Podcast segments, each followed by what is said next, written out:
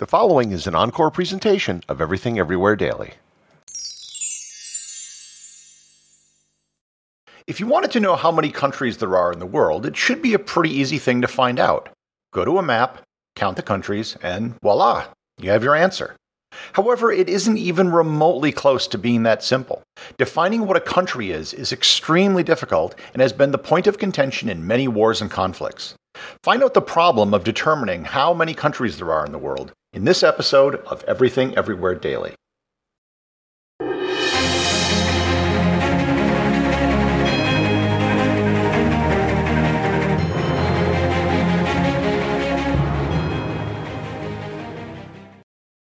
This episode is sponsored by ButcherBox.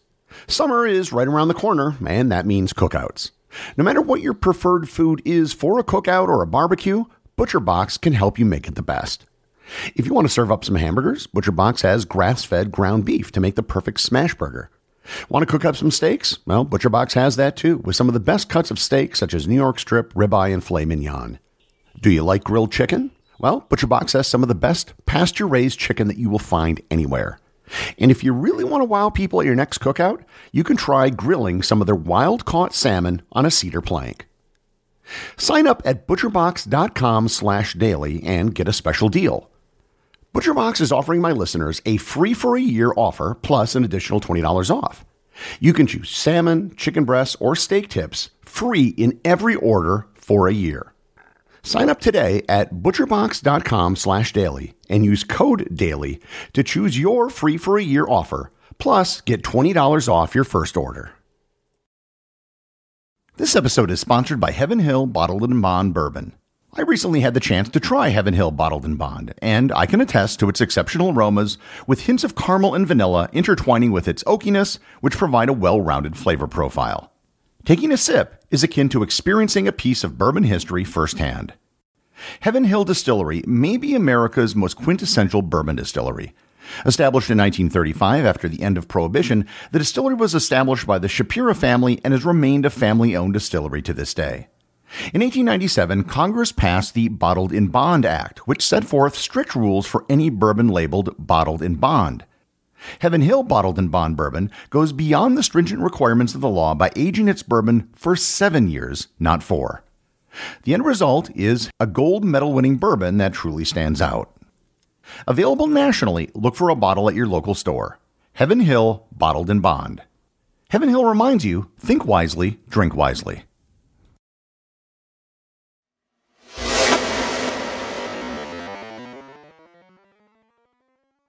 Now, before I start, let me make the following disclaimer. With the following places I'm about to list, I am not claiming that any of them are independent or sovereign. My goal is to simply explain their disputed status and the controversy surrounding them. I am not picking sides, so if you happen to live in one of these places or are in a neighboring country, please don't send me any emails. Now, that being said, if we wanted a starting point for this discussion, the best place to start is in the United Nations. The UN is the club for countries. And if you wanted to find out how many countries there were, the easiest thing to do would just be to ask the UN. As of the time I am recording this, there are currently 193 countries in the United Nations. And we'll use this number as our starting point. If you're a country, you're in the United Nations, then it's safe to say you are, in fact, a country. The problem is that the opposite is not true. If you're not in the United Nations, it doesn't mean that you're not a country. The best example of this was probably Switzerland, which didn't become a member of the United Nations until 2002, but it doesn't mean that they weren't a country before 2002. Once you get beyond the 193 countries, things start to get messy because you're dealing with overlapping claims of sovereignty. Countries are often recognized based on mutual recognition by other countries. Based on international recognition, there are currently three territories that are recognized by over 100 different UN member states, but are not members of the United Nations themselves. They are Vatican City, Palestine, and Kosovo. The reason why these three countries are not in the United Nations has to do with the unique setup of the UN. In the United Nations Security Council, any permanent member has the right to veto any UN resolution, including adding new members. In the case of Palestine, membership would be vetoed by the United States. In the case of Kosovo, it would be vetoed by Russia. The Vatican has never really tried to join, but it almost certainly would be vetoed by China, which is one of the few countries in the world with which it has no diplomatic relations, and it is one of the few countries which actually recognizes Taiwan. Both the Vatican and Palestine are observer members in the United Nations, which means they can attend the parties, but they can't actually vote. Side note, I am not going to go into detail explaining the difference between the Holy See, which is officially what has diplomatic recognition, and Vatican City. I'll save that for another episode as it is beyond the scope of this show. So, if we take the UN countries plus these three, that puts us at 196. However, we aren't even close to really answering the question yet. From here, things start to get really murky and confusing. There are several places which may be considered countries insofar as they control their own borders, have their own governments, military, and currency, yet few or no other countries recognize them. First, we need to address the issue of Taiwan. Unlike other places in this category, Taiwan doesn't claim to be an independent country. It claims to be China, like all of China. Taiwan claims to represent all of China. The case of Taiwan is special because they actually have a competing claim with the People's Republic of China as to actually who is China. When the UN was formed in 1945, the Republic of China was one of the five permanent members of the Security Council. The Republic of China is what Taiwan calls itself, and it dates back to the Chinese Civil War, which they lost. The problem was, of course, they weren't really China or representing the vast majority of the Chinese people. The People's Republic of China had over a billion people and full control of the country on the ground. Taiwan was only an island with a few million people. They might have claimed to represent all of China, but they really didn't. In 1971, the UN recognized the People's Republic of China as the Chinese representative, and the Republic of China, aka Taiwan, went from being a permanent member of the Security Council to being left out of the United Nations entirely.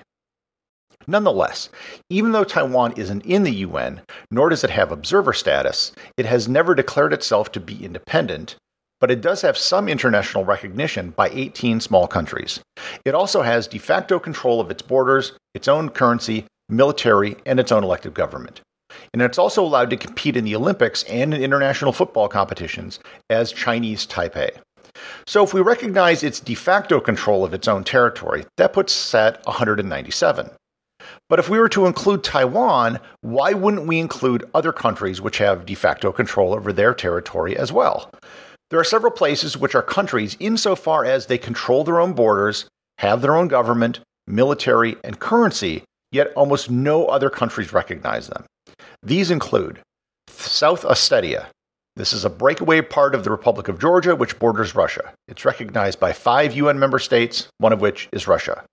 Abkhazia, another breakaway part of the Republic of Georgia, which also borders Russia. It's recognized by five UN member states, one of which is also Russia. Transnistria, a tiny sliver of land sandwiched between Moldova and Ukraine on the eastern side of the Dniester River, not recognized by any UN member states, and everyone recognizes it as being a part of Moldova. Artsakh, also known as Nagorno Karabakh, an Armenian populated region which was part of Azerbaijan when the Soviet Union fell, not recognized by any UN member state, including Armenia. Somaliland. This is the northern part of Somalia. They have total autonomy, their own currency, they've even had elections with peaceful transitions of government. Nonetheless, no other country recognizes them. Western Sahara. Formerly the Spanish Sahara, the Spanish left in 1975 without transitioning the region to independence. Morocco controls most of the territory, although no other country recognizes its sovereignty over it. North Cyprus the northern Turkish part of the island, which broke away after an invasion of Cyprus in 1974. It is only recognized by Turkey. The stories behind every one of the places I just listed could be an episode unto itself, and maybe someday it will. Suffice it to say, they are all de facto independent, but almost no other country recognizes them as such. If we included all these places as countries, we're now at 204. However, we are not done yet. New Zealand has two territories which are all but independent. The island of Niue and the Cook Islands are both small territories that totally control their own fate. They are independent members of international organizations such as UNESCO and the World Health Organization, and they can sign their own treaties. They have diplomatic ties with about two dozen UN member states and the EU.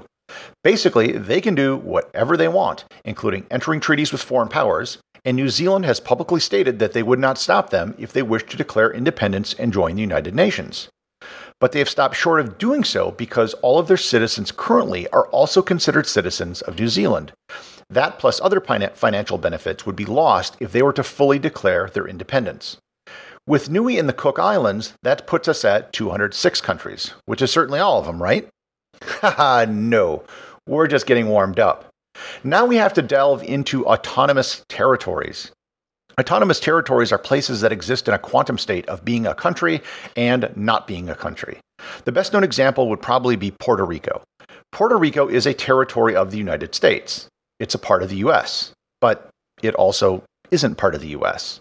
The people who live there are US citizens, but Puerto Rico doesn't have representation in the federal government, so it's not quite a part of the US in the same way that Florida is.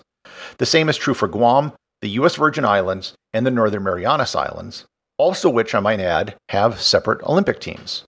American Samoa is very similar, with the only difference being that the people there are not U.S. citizens, but are considered U.S. nationals. That means they can freely travel and work in the United States, but if they wish to vote while living in the U.S., they would have to become naturalized citizens.